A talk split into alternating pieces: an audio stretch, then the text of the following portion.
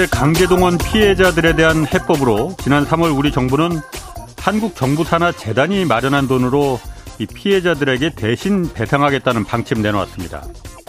강제동원 피해자 15명 가운데 4명은 왜 가해자인 일본의 전범 기업이 아닌 한국 정부가 대신 배상금을 주겠다는 거냐면서 거부했습니다. 그러자 정부는 법원에 돈을 맡겨놓을 테니 알아서 찾아가라며 공탁하려 했지만 법원이 이 공탁을 받아들이지 않았습니다. 법원이 공탁을 거부하는 게 부당하다면서 정부는 다시 이의 신청을 했으나 어제 최종적으로 이 이의 신청도 기각됐습니다. 재판부는 기각 이후로 어, 미쓰비시 등 일본 전범 기업들의 불법 행위로 배상금 지급 판결이 나온 건데 제3자인 한국 정부가 이걸 대신 내준다면 가해자인 일본 전범 기업들에게 면죄부를 주는 결과가 발생하기 때문이다라고 밝혔습니다. 나라가 힘이 없어 끌려갔던 그분들에게 국가는 누가 주는 돈이면 어떠냐, 아무 돈이나 그냥 받으면 되는 거 아니냐, 이런 천박한 자본주의의 잣대를 들이대고 있습니다. 윤석열 대통령은 광복절 경축사에서 반국가 세력들이 여전히 활개치고 있다고 주장했습니다. 돌이켜보면 광복이 된 지 벌써 78년이나 지났지만 그때나 지금이나 반국가 세력들은 곳곳에 뿌리를 받고 있습니다. 네, 경제와 정의를 다잡는 홍반장, 저는 KBS 기자 홍사원입니다. 홍사원의 경제쇼 출발하겠습니다. 유튜브 오늘도 함께 갑시다.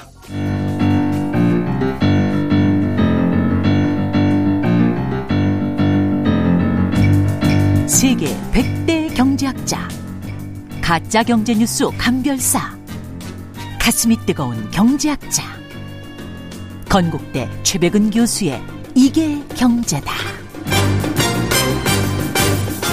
네, 이달 들어서도 수출이 크게 지금 감소하고 있습니다. 올해 성장률도 이거 25년 만에 일본에 역전되는 거 아니냐 이런 우려 나오고 있습니다. 아, 최백은 건국대 경제학과 교수 나오셨습니다. 안녕하세요. 네, 안녕하세요. 자, 수출 아 이거 정말 걱정되는데 이달 20일까지 어, 수출량도 지금 16% 넘게 줄었다고 해요. 이 원화도 계속 약세잖아요. 지금 뭐 1,300원 지금 뭐 그 넘어섰고 그러는데 이 수출 기업에 유리할 텐데 왜 이렇게 수출이 회복이 안 되는 걸까요, 이거? 아, 먼저 실상을 아, 보게 되면요. 예. 실상을 보게 되면 지금 7월 달까지 기준으로 예. 한달 기준은 7월 달께 나왔기 때문에 예. 7월 달까지 기준으로 보게 되면 우리나라 수출 시장 국가나 지역으로 음. 주요 국가들 한 다섯 개를 이제 그러니까 중국 정부에서 이렇게 통계를 집계를 내요. 네. 이제 가장 큰 데가 중국. 네. 중국의 수출액이요. 2010년 수준으로 돌아갔습니다. 음. 2010년 수준으로요. 그렇게 줄어들었다 이거죠. 예. 그 당시 그러니까 7월 7월 달 기준으로 보게 되면은 음. 2010년 11년 사이 그 사이로 들어가 예. 돌아갔어요. 수출액이요. 예. 아세안이 2019년 예. 2017년부터 19년 사이로 이렇게 돌아가 돌아가 있고요. 아세안 국가들도 예. 어. 들어갔고요. 그다음에 이제 미국도 2021년으로 들어갔어요. 심지어. 미국은 늘었다고 하던데. 그게 그러니까는 어. 사실은 일반 사람들이 알고 있는 게 뭐냐면요. 어, 자동차도 늘고 뭐 그랬다고. 작년에 1년에 그러니까 수출액이 어. 역대 최고를 기록했다고 이렇게 정부에서 이렇게 얘기를 하고 그랬었어요. 네. 근데 대부분이 뭐냐면은 윤석열 대통령이 취임하기 전에 늘은 겁니다. 어. 1월 달부터 4월 달에 늘은 거예요. 예. 미국도 마찬가지예요. 예. 미국 거도 그러니까는 예. 그 당시 큰 폭으로 증가했다가 예. 감소로 쫙 돌아서 이제 시작합니다. 예. 시작해가지고 올해는 이제 그러니까는 마이너스로 어. 이제 지금 이제 들어서고 있는데 예. 그다음에 유럽 연합 같은 경우는 마찬가지 2021년 수준으로 돌아갔고요. 예. 근데 이제 일본 같은 경우는요 2017년도 돌아갔어요. 일본으로도. 예. 어. 일본하고 관계 개선 문재인 정 문재인 어. 정권 때 그러니까는 어, 파탄 났다 이렇게 말씀했는데 어. 국가 간의 관계가 개선되게 되면 교육도 되게 늘게 돼 있습니다. 그렇지. 어, 그렇지. 근데 그게 전혀 확인이 안 되어져요. 아, 일본도 그럼 줄어들었어요? 예. 어. 일본도 그러니까 작년 3분기부터 좀 줄어들기 시작하는데 예. 3분기는 적게 줄어들었고 예. 4분기에 이제 큰 폭으로 줄어듭니다. 예. 14% 이상을 큰 폭으로 줄어들고 예. 올해 들어와가지고 계속 가속화되고 있는데 예. 그러니까 수출이 줄어들다 보니까요. 예. 우리나라는 사실 90년대부터 이미 내수가 굉장히 취약해지기 시작했었어요. 내수가 거기다가 이제 2000년대 가계 부채가 폭증하면서 더 이제 가게가 음. 소비할 여력이 없죠. 그러다 보니까 음. 이제 수출에다가 올인하는 정책들을 역대 정부가 쭉 추구해 왔던 겁니다. 예. 예. 그러니까 수출만이 살 길이다 이런 식의 이제 그러니까 구호를 외치면서 예. 했던 이유가 있는데 근데 지금 이제 수출이 가는데 수출의 주역이 우리나라는 대기업입니다. 그렇죠. 중소기업이 아, 대기업이에요. 예. 예.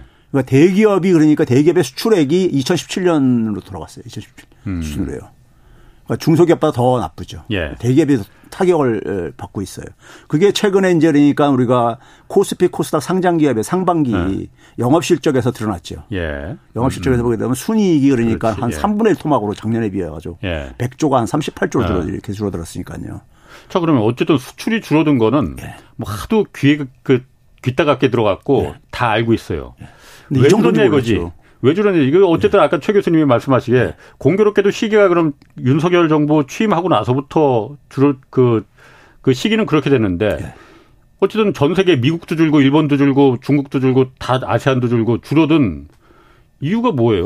이게 이제 그 시발점은 중국입니다. 네. 시발점은 중국인데 네. 이걸 가지고 이제 일부 전문가들이 작년에 네. 중국의 산업 구조 변화를 가지고 이렇게 막 설명을 하려고 했었는데 저는 그 그런 거는 의미가 없다고 봐요. 예, 구체적인 데이터를 얘기를 해야 돼요. 음. 데이터를 예, 보여줘야 되는 건데 에, 일, 에, 중국이 자립화는요. 예. 자립화 추진은 2000, 2005년부터 시작했어요, 사실은요. 음. 시작을 했고 그 문제가 금융위기 이후에 세계적인 이슈로 부각이 됐었어요. 이미요. 중국의 음. 자급화 전략이 예. 금융위기 이후에 그러니까 세계 교역량의 감소의 감, 이 정체에 그 미국의 그러니까 소비 감소하고 예. 양대 요인으로 이렇게 지적을 했었었어요 이미요. 그래서요. 음, 중국이 중국 자급화가 자급화가 중국의 아. 자급화가 예. 아, 이미 그때부터 그러니까 저기 그 됐던 건데 새삼스럽게 그러니까 작년 이제 그러니까 우리가 윤석열 정권 전후에 이게 이루어진 게 아니라 이거예요. 음. 예? 꾸준히 이렇게 해왔던 거라 이거죠. 그러니까 중국이 중간재 한국이 주로 생산하던 중간재를 중국이 생산하기 시작하면서 그렇죠. 한국의 수출이 이렇게 박살나고 있다라고 했는데 그거 아니 아, 이미 오래 전부터 네. 했다 네. 이거죠. 그래서 제가 이제 구체적으로 작년에 제가 처음으로 제가 네. 처음으로 제가 이 얘기를 얘기했죠. 네. 중국이 중국의 중국 요인이다. 음. 그랬는데 제가 그때 뭘 가지고 했냐면 저는 항상 통계 수치를 들여다보는 사람입니다. 예. 그러니까 2019년도에 사람들이 예. 기억을 못 할 텐데 2019년도에 우리나라가 수출에 6위가 빠졌었습니다. 예. 2017년 18년 반도체 호황 속에서 그러니까 수출이 쫙 증가했다가 예. 2019년도에 그러니까는 이게 저기 저희 뭐 한 저 2011년 수를 빠고 합니다. 그 당시에도요. 음. 그러니까요. 2019년도에. 후퇴? 예. 어. 제가 자꾸만 네, 후퇴합니다. 예. 아, 10년 전으로 어. 잃어버린 10년처럼 예, 예. 돌아갔었어요. 예. 그러고 나서 2020년에 이제 코로나 팬데믹으로 예, 예. 그때는 뭐 어쩔 수 없는 거였었고 그다음에 2021년도에 이제 비상을 하죠. 아하. 비상을 한 거예요. 그래서 새로운 기록을 세웠던 거죠. 2020년. 그럼 2019년도에 그 대폭 줄었던 것을 사람들은 지금 이미 기억이 없을 거예요. 음. 상당히 줄어들었어요. 예. 2018년에 그러니까 새 기록을 세웠다가 2019년에 2011년 수준으로 돌아갔었으니까 예. 상당한 충격이었었죠. 성장률도 그래서 2% 초로 2.3%가 음, 쭉 떨어졌었어요. 예. 예. 팬데믹 이전에 이미 위기가 왔었어요. 예. 그러면 이제 그 상황 속에서 그때 이제 그러니까 중국 수출도 줄어들었었어요. 2019년도에요. 음. 중국 수출도. 중국 수출이 줄어든 적이 있었군요. 그럼요. 예. 어, 2019년도에 10년 전으로 돌아갔는데 중국 네. 수출이라고 해서 안 줄어들겠어요? 음. 그러면 그 당시 줄어든 것들을 줄어든 네. 품, 줄어든 거를 제가 이제 2022년도 하고 네. 이렇게 비교를 한 거예요. 품목들을요. 네.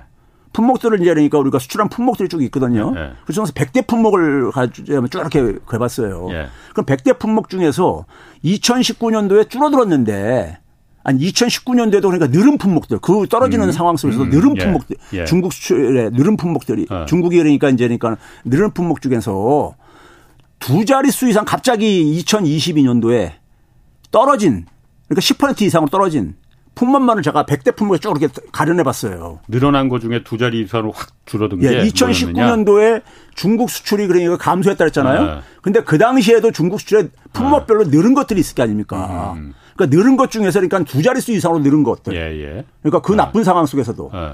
나쁜 것들 그 상황 그거를 중심으로 해 가지고 2022년도 상황을 음. 제가 비교를 해 봤어요 품목을요. 예. 그때 어. 100개 중에서 한 38개가 음. 38개가 두 자릿수로 갑자기 감소하는 거예요. 하는 거예요. 예. 예?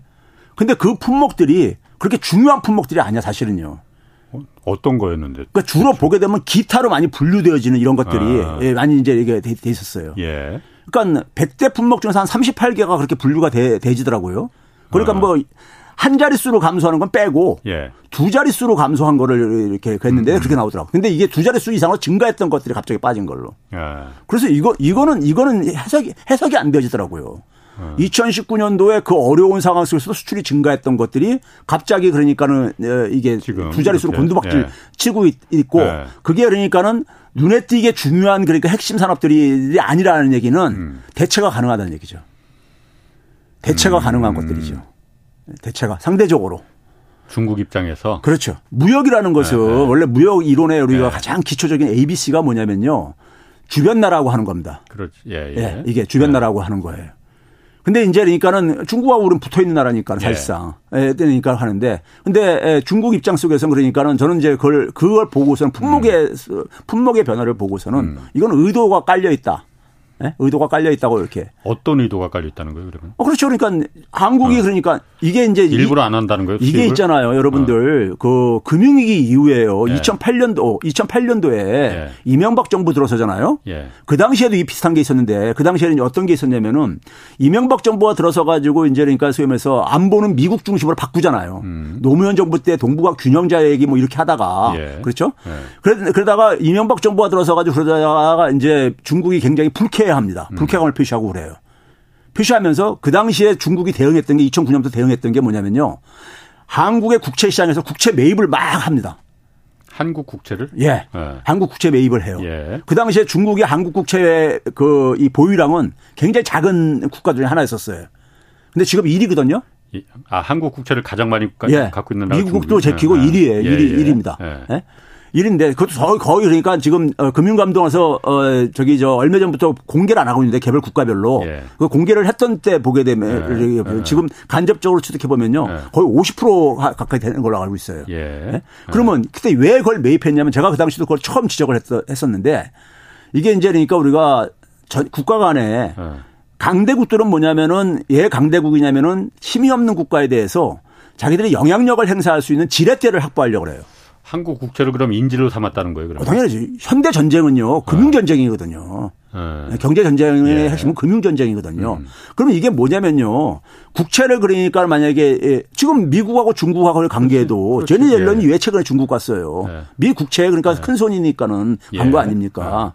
그러면 왜 이걸 이렇게 보유량 보유액을 크게 증가시키느냐? 이거를 그러니까 예를 들어서 한국은행이 우리가 한국 상황이 경제 상황이 굉장히 안 좋아가지고 금리를 막 내려야 돼 내려 내려요.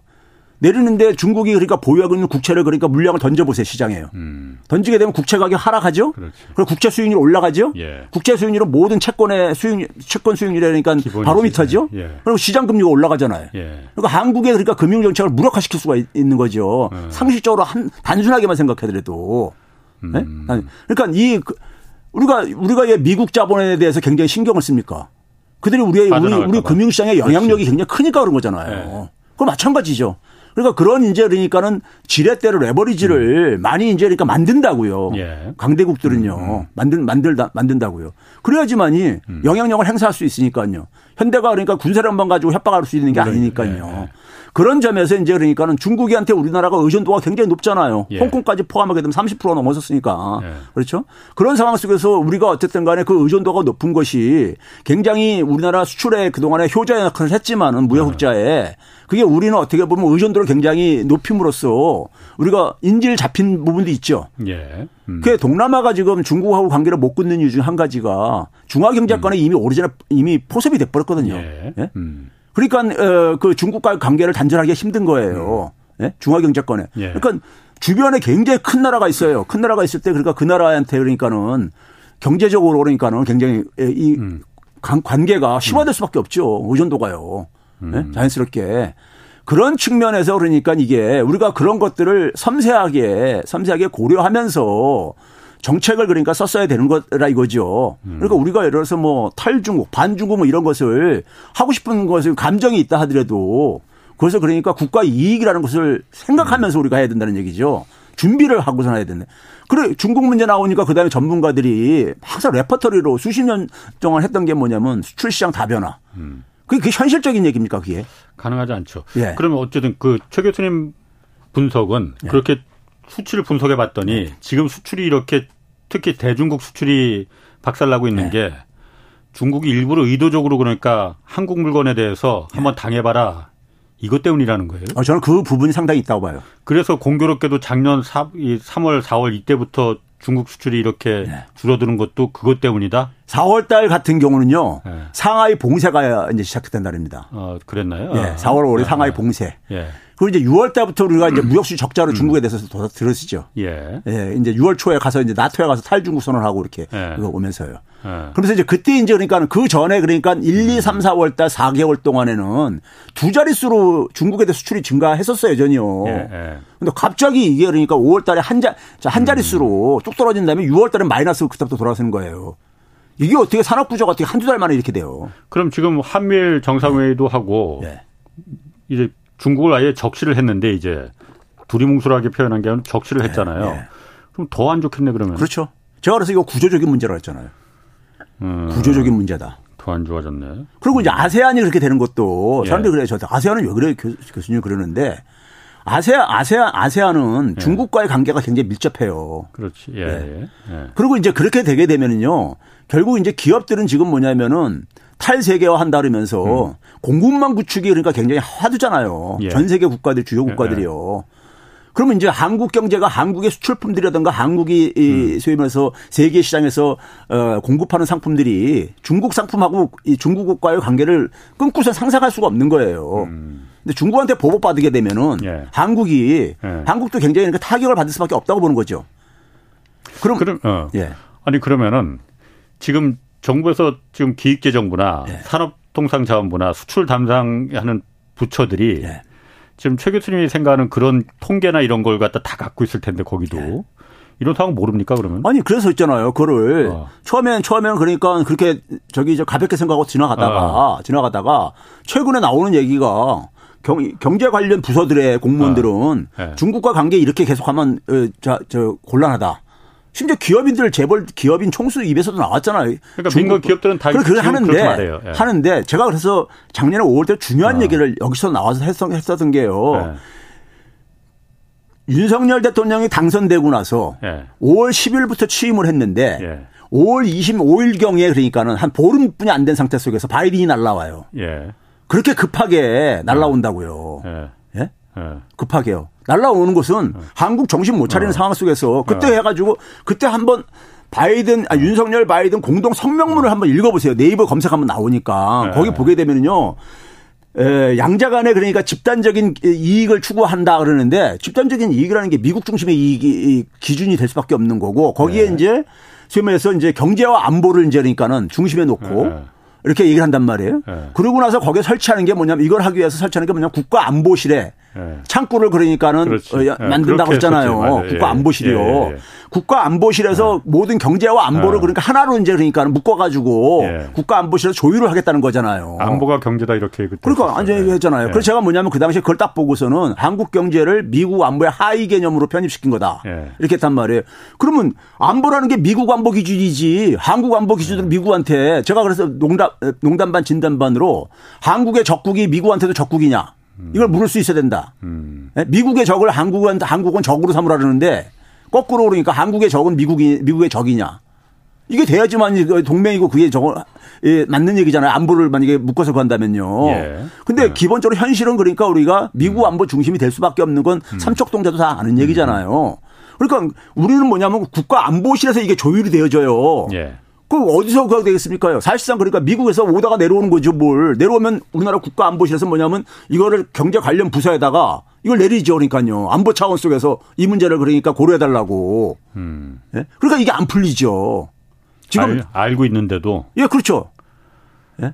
알고 있는데도 안 풀리는 거다. 그러니까 지금 탈중국에서 반중국까지 나간 거 아닙니까? 이번에 중국까지 적시하면서. 예. 예? 사실 그런데 우리나 반중국 탈중국하지 예. 미국은 아, 그러니까 말하는 거잖아요. 일본도 지금 중국하고 정상회담 하겠다고 하고. 아니, 기본적으로 국가 간의 관계, 근대 국제 관계라는 어. 것은요 국익 중심입니다. 그러니까 물 밑에서는 챙길 거 다 챙기는데 국익 중심인 거예요. 예. 그러니까 4월 달부터 그러니까 미국의 행, 정부의 입장들이 완전히 변했잖아요. 우리 디커플링 할 생각 전혀 없다. 예. 이런 얘기 하면서 뭐 딜스킹이라는 음. 새로운 용어도 만들고 막 이렇게 하면서 그냥 예. 저기 저 구차하게 그랬는데 그러면서 그러니까 가서 만나 가서 만나달라고 해서 만나고 이렇게 그랬잖아요. 예. 근데 우리 우리 근데 그럼에도 불구하고 중국을 계속 압박을 하고 싶지요. 예. 압박을 음. 하고 싶은 거예요. 음. 그러니까 쉽게 얘기해서 저는 미국하고 중국이 만약에 붙는다고 군사적으로 붙을 직접 붙을 일은 없다고 봐요. 서로가 핵 보유국인데 그렇지. 어떻게 붙어요? 예, 예. 그럼 결국 뭐냐면 지금 우크라이나가 하는 게 뭡니까? 러시아의 국력을 지금 우리가 소지시키는 식으로 음. 돼버리고 있잖아요. 예, 예. 그럼 중국 지금 미국의 최대 목표는요 엘리트들한테 중국이 그러니까 미국하고 그러니까 격차를 벌리는 음. 거예요. 예. 예? 중국이 못 쫓아오게 하는 데 속에서 그게 지금 초미의 관심사입니다. 미국은요. 그러면 중국을 그러니까 중국의 국력을 소지시킬 수 있는 음. 가장 최적의 그렇지. 지역이 이쪽이죠. 뭐 동북아 네. 쪽이죠. 그러니까 미국의 전략은 중국이 네. 뭐 인공지능이니 자율주행이니 이런 거 하지 말고 옛날처럼 미국이 미국한테 싼 물건 공급해 줄 수 있는 옷가지나 라디오나 신발이나 이런 것만 만들어라. 그렇죠. 그러니까 아. 항상 얘기하는 게 기존의 국제 질서를 예. 깨트리려 하지 말라 이거죠. 미국이 만든 주도안. 자, 그러면은 한국하고 일본이 지금 미국하고 같이 세트로 지금 들어가 있는데 네. 한국 경제는 어쨌든 지금 말씀하신 대로 어그 그렇다 하더라도 일본은 한국보다도 지금 똑같은 입장인데 일본은 사실 굉장히 좋아 보이잖아요. 그 겉으로 보기에 수치적으로 보기에. 그 수치로 볼 때요. 어. 이제 일반인들이 그 세세한 걸 안 봐서 그러는데 네. 성장률이 2분기에 일본이 1.5가 나왔고요. 우린 0.6. 우리가 0.6이 어. 나왔잖아요. 두 배나 더 높아요. 거기다 일본이. 우리 0. 근데 이 내용을 들여다보면요. 네. 일본이 그렇게 잘한 거 없어요. 세세 네? 내부 내력을 들여다보면요. 1.5% 아니 근데 그 이제 건데. 결과적인 수출. 어. 우리도 어. 0.6이라는 것은요. 네. 수출보다 수입이 더 많이 줄어서 만들어진 거야. 물론 그렇지. 예. 네, 다 마이너스에 소비 투자 예. 다 마이너스 속에서요. 그래서 뭐 불황형 흑자라고는 하지만. 아니 그러니까 그렇게 했는데 일본도 예. 일본도 잘 크게 잘한 게 없어요. 우리가 워낙 어. 못하다 보니까 그런데 예. 수치를 그, 수치를 기본적으로 보게 되면요. 예. 그 주, 일본이 지금 소비가 가계 소비가 10년째 지금 안 늘고 있는 나라입니다. 어. 가계 소비가. 근데 예, 지금도 예. 여전히 그래요. 이번에도 어. 소비가. 예. 그러니까 투자가 그러니까 조금 0.1% 정도가 기여를 했어요. 1.5% 예. 중에서. 예. 그럼 어디서 그랬느냐? 정부 장, 차이가 뭐냐면요. 수출하고 정부인데 예. 수출이 우리는 마이너스를 했잖아요. 그렇지. 일본은 수출이 그나마 플러스를 한 거예요. 아. 예. 거기서 이제 그러니까 근데 수입은 우리가 더 많이 줄어들고 두 배 정도 더 많이 아. 줄어들고요. 예? 우리가 2.1%로 줄고 여기는 어. 그러니까 1.1%뿐이 안 줄어들고 그러니까요.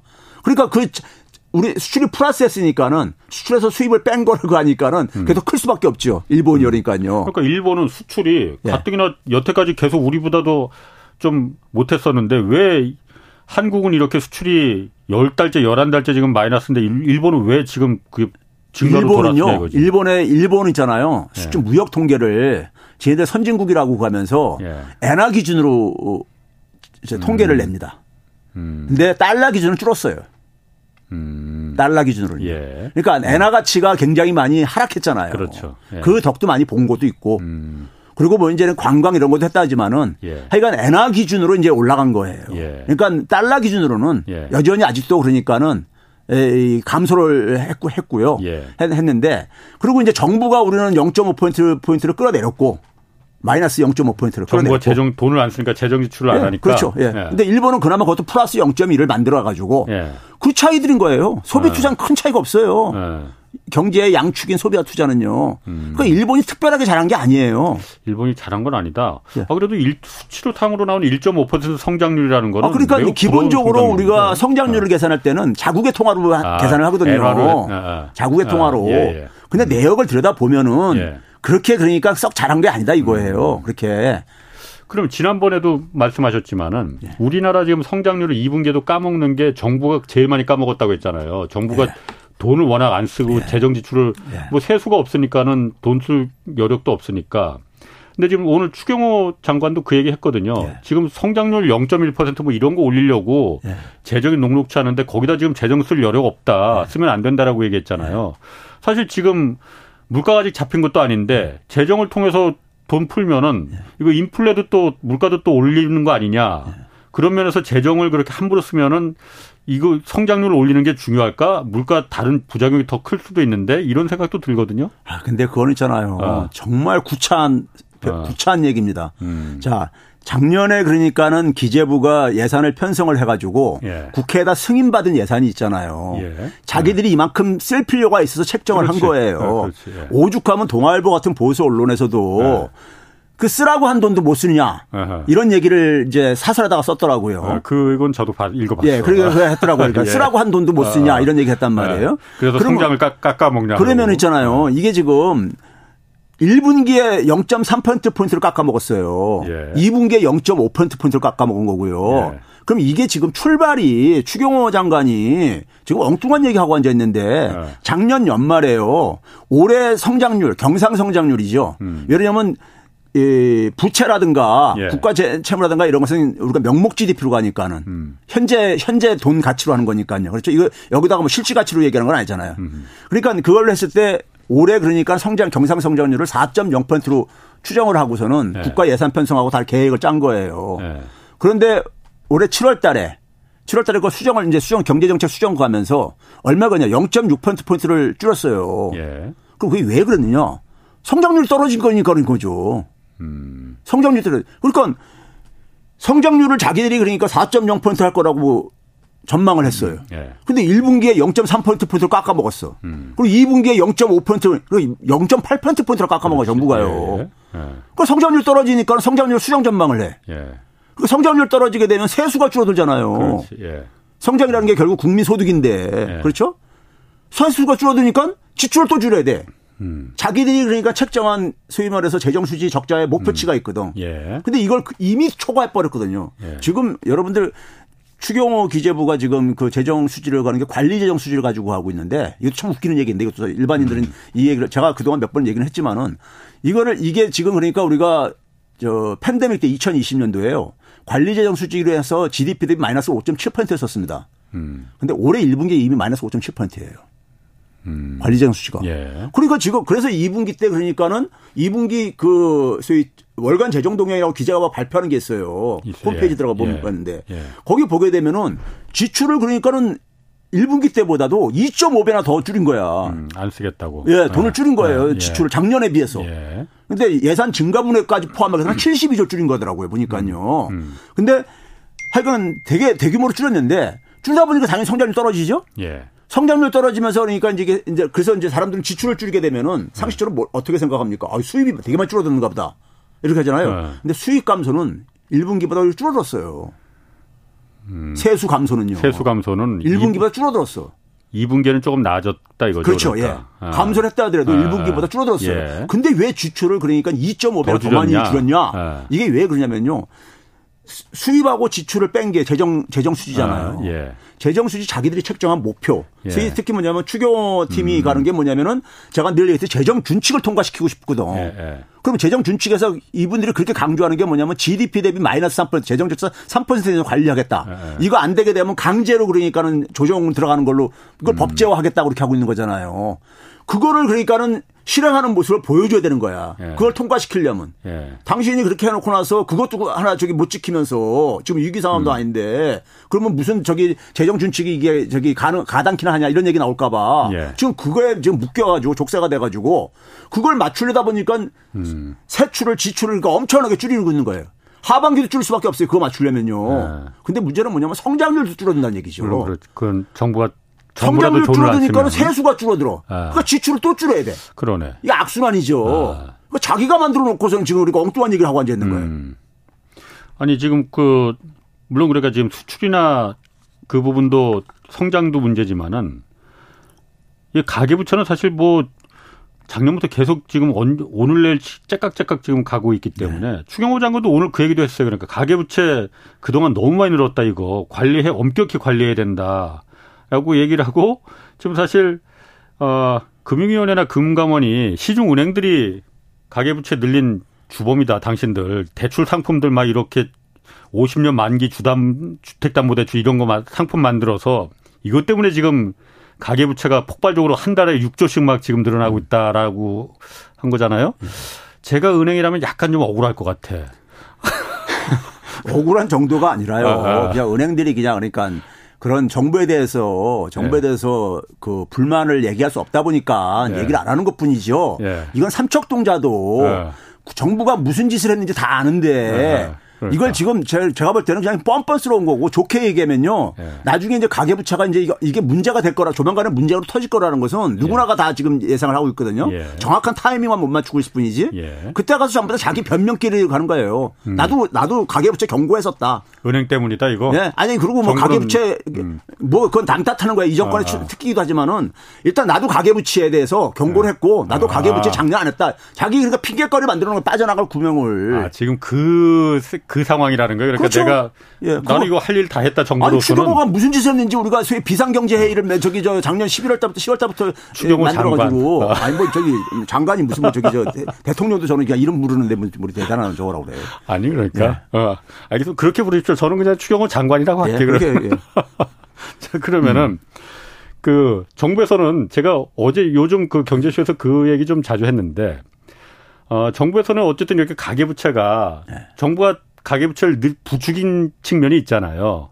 정부 정치가 어쨌든 집값을 방어하기 위해서 가계부채를 부추긴 측면이 있는데 이게 행복하게 마무리되려면은 미국이 금리를 드라마틱하게 확 내리면은 이거 될 수도 있다. 그리고 보니까 어 미국이 금 내릴 수도 있을 것 같아. 월가에서 자꾸 내리라 어쩐다 하니까는 어 내리면 이거 가계부채 이렇게 늘어난 거 아무 문제도 없어. 행복하게 끝날 수 있어. 그러니까 조금만 버티면 돼.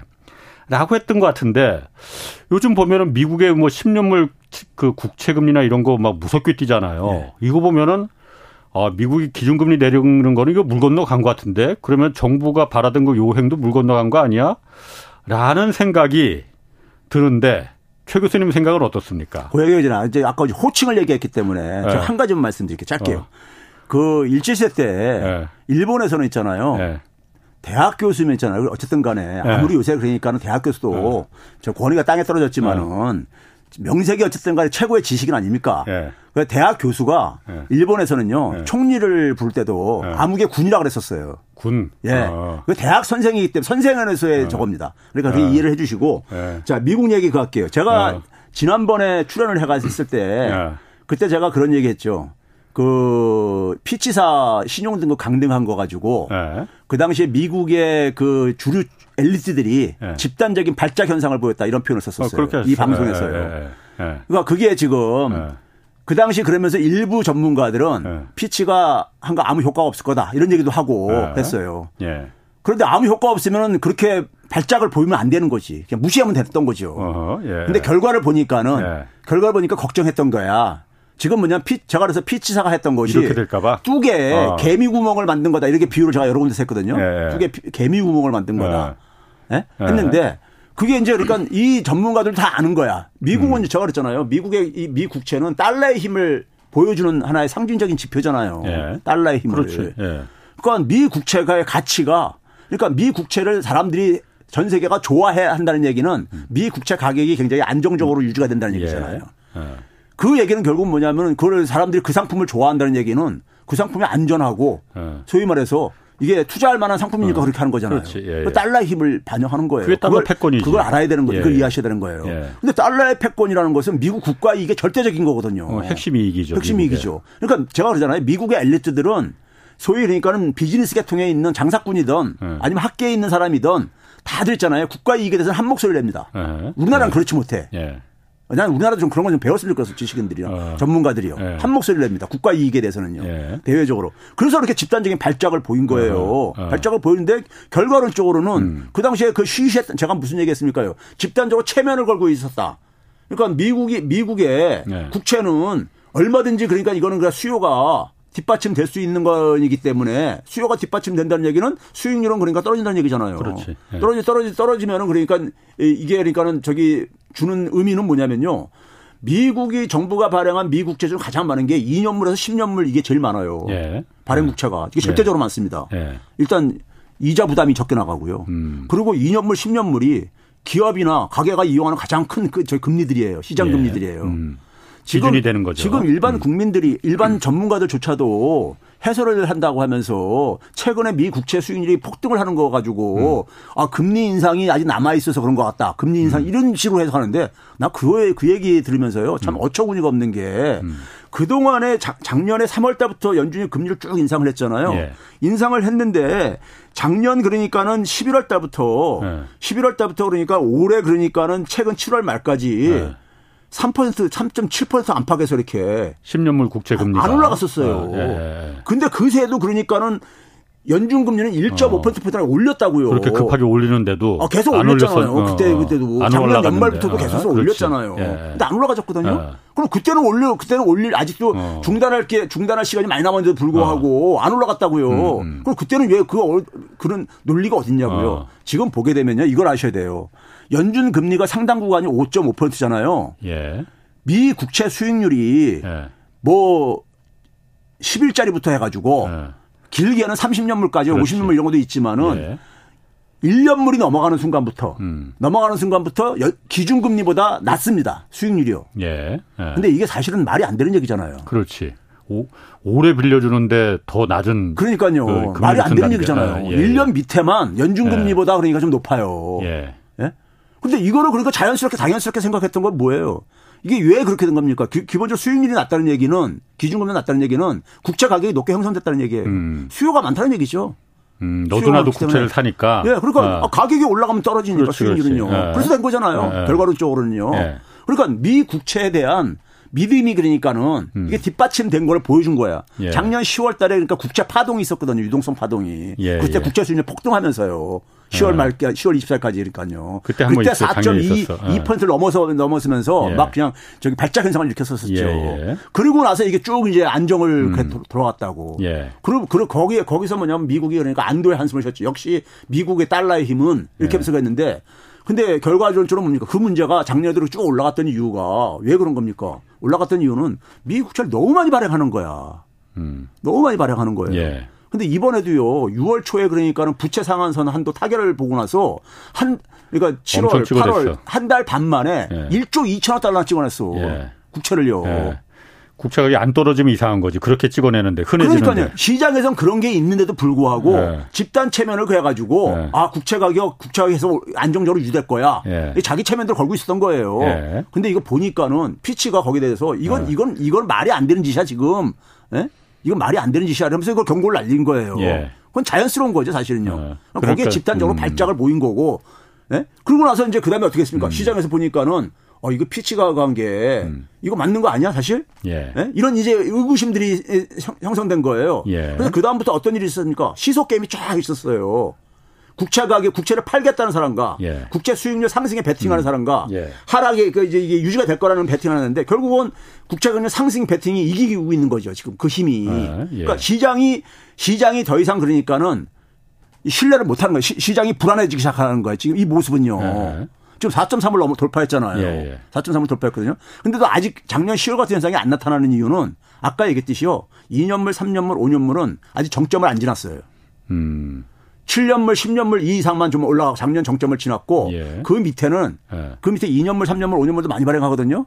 그건 아직 정점을 안 지났어요. 그것도 올라가긴 올라가는데 그렇게 폭등하진 않았다 이거죠. 그렇죠. 10년물처럼 어. 폭등을 안, 안 하는 거, 예, 하는 거죠. 근데 예. 또 올라가고는 있죠. 예, 예, 그러니까 이게 지금 상당히 지금 살얼음판을 걷고 있는 거예요, 지금요. 어. 이게 지금 결국 뭐냐면은 국채 수익률이 올라간다는 얘기는 국채 가격이 폭락한다는 얘기잖아요. 그렇지. 예. 그럼 제가 과거에 얘기했듯이 국채, 미국 국채는 교과세 세계는 최고의 안전자산입니다.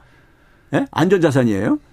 근데 이게 그러니까는 가치가 폭락을 한다는 얘기는 미 국채를 가지고 있어가지고 지금 7월 말 기준으로 작년 1월, 작년 2월 달 대비로 해가지고 손실을 얼마나 받냐면요. 미 국채에서 발생한 손실이 2조 달러 가깝습니다. 음. 예. 그러니까 액면 가치보다도 2조 달러 밑으로 떨어졌어요. 떨어 그 국채 가격이 폭락했으니까 지금. 그렇죠. 지금 폭락한 상태니까요. 어. 그럼 그거 갖고 있던 많은 그 금융 기관들도 그렇고 투자 기관들도 그렇고 펀드들도 그렇고 손해 엄청 보겠네요. 작년에 그래서 더구나 장기 국채를 10년물 장기 국채를 보유하고 있는 어, 네. 이 투자가들이 누구냐면 대표적으로요. 연기금들. 음. 은퇴 후에 돈을 쓸 일이니까 장기 투자할 수 있다고. 예, 예. 또 하나 생명보험에다 음. 죽어야 주, 주는 거니까요.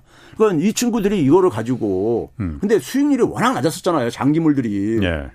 그러니까 돈을 그러니까는 자금을 이걸 이제 수익을 만들어내야 되는데 국채를 그러니까 담보물을 많이 사용을 합니다. 그렇지. 국채 예. 담보는 가장 안전한 담보물이거든요. 그렇지. 예. 근데 이 담보 가치가 떨어지는 거잖아요. 국채 가격이 예. 떨어진다는 예. 얘기는. 예. 그러니까 작년에 10월 달에 나타났던 게 바로 뭐냐면은 더 담보물 더 더 보충해 소위 마진콜이 이렇게 요구받은 거죠. 예, 예. 그러니까 네. 국채를 그러니까 팔아가지고 해야지 그 저기 저 실리콘밸리 은행이나 다 이런 데들이 팔아가지고 해야 될 게 아닙니까? 예, 예. 그래서 더 더 하락하면서 예. 그게 악순환으로 만들 만들었던 게 작년 10월달에 이제 그러니까 소위 음. 영국에 그러니까는 리즈 트러스 저기 저 이 정권을 붕괴시킨 게 영국 국채 파동이거든요. 바닥에는요. 네. 그러면 그런 상황에 지금 그러니까 이게 10년물만 보게 되면은 이미 지금 그러니까 작년 10월 달 돌파한 거거든요. 미 국채 가격이 폭락을 하고 있는 거예요, 지금요. 쉽게 얘기하면요. 음. 그럼 미 국채의 유동성이 그러니까 사람들이 음, 미 국채는 그러니까 인기 없는 상품이 돼버리는 거죠. 예. 가치가 떨어지니까. 예. 그러면 유동성이 떨어지는 거예요, 이게. 이게, 이게 유동성 파동입니다. 금융위기의 제일 첫 번째 시발, 출발점은 어디서 나타나냐면요. 유동성 문제에서 드러납니다. 유동성이라는 게 돈을 현금화 확보, 현금 확보하는 거잖아요. 네. 예? 가장 안전한 자산이 가장 유동성이 높은 자산이거든요. 언제든지 현금할 수 있는 자산이거든요. 예. 예? 근데 국채가 작년에 10월 때 어떤 일이 있었냐면은 사람 이게 매각이 안 되는 거, 안 됐던 거예요. 할 데가 없다 이거죠. 그래서 그래서 현금화 안 됐다 해가지고 그래서 제니 옐런이 코치해 줬잖아요. 연준한테. 아니 그러면 지금 이게 국채 금리가 이렇게 10년물 국채가 막그 4.3까지 최대치로 이렇게 막 올라가고 그러는 게 네. 국채 가격이 폭락하니까 지금 그런 건데 그러면 그렇죠. 이게 미국의 금융 위기를 말하는 거예요, 그러면은? 아, 금융 위기 온다는 거예요? 지금 그래서 보게 되면 제가 지난번에 얘기했지만은 어. 경기 경기가 지금 침체 조짐이 안 보이잖아요. 예, 예. 오늘도 발표했지만 비농업 부분의 노동 생산성이 예. 지난 6년에 최고치를 찍었어요. 예. 노동 생산성이 생산성 증가율이 3.7%인 걸 연율로요. 음. 그러니까 소비도 지금 아직도 구하고 고용 지표도 괜찮고 그렇지. 다 괜찮잖아요. 실물 예. 지표. 제가 그랬잖아요. 실물 지표로 봐가지고 안 된다. 예. 실물 지표로 보면 안 되고 금융위기 전에도 실물은 굉장히 잘 나가고 있었다. 결국은 뭐냐면은 금융에서 금융의 이 스트레스가 금융에서 이 불안이 결국은 실물 경기 침체를 가져왔을 그렇지. 때 그때서 예. 다시 돈을 풀던 말던 예. 금리를 내려놓기 시작할 수밖에 없을 것이다. 예. 하는 게 지금도 그러니까는 금리 인상이 아직 남아 있다고 하는 게 예. 그런 거 아직도 물가가 덜 잡혔지만은 여전히 경기가 너무 좋으니까는 인플레가 이게 진정될 이게 쉽게 진정되기 음. 쉽지 않다고 이렇게 보는 거 아닙니까? 그러니까 그런 점에서 지금 뭐냐면은 금융이 지금 그러니까는 문제는 뭐냐면 가장 근본적인 불안 요인 지금 미 국채가 위험할 수가 있다. 네. 이게 이제 시장에 확산되는 지금 게 7월 말부터 지금 나타나는 현상으로 저는 보는 거예요, 이게요. 피치사가 거기다가 작은 돌을 하나 파문을 던진 거야, 연못에다가요, 지금. 그래서 제가 그거를 개미 구멍을 만들었다, 피치가 이런 표현을 비유를 쓰는 이유가 음. 피치가, 그 피치도 뭐 그럴 거 생각 안 하고 했을지 모르겠지만 자기들은 자기 할 일 한다면서 근데 이걸 연못에다가 작은 돌을 하나 파, 던진 거예요, 파문을요. 음. 근데 그러고 나서 시장이 급, 급격하게 시장의 분위기가 바뀐 거야. 그리고 래리 서머스 같은 경우 지금 4.75%까지 올라간다. 이런 얘기하면 사실 동참을 하고 앉아 있잖아요. 지금요. 재빠르게. 5.5%까지 올라간다는 사람도 있고. 네, 그러니까 이게 이제 그러니까 이게 지금 네, 이제 네. 한번 이제 터지기가 쉽죠. 아니 그러면은 그러니까 그 얘기를 좀 해주세요. 네.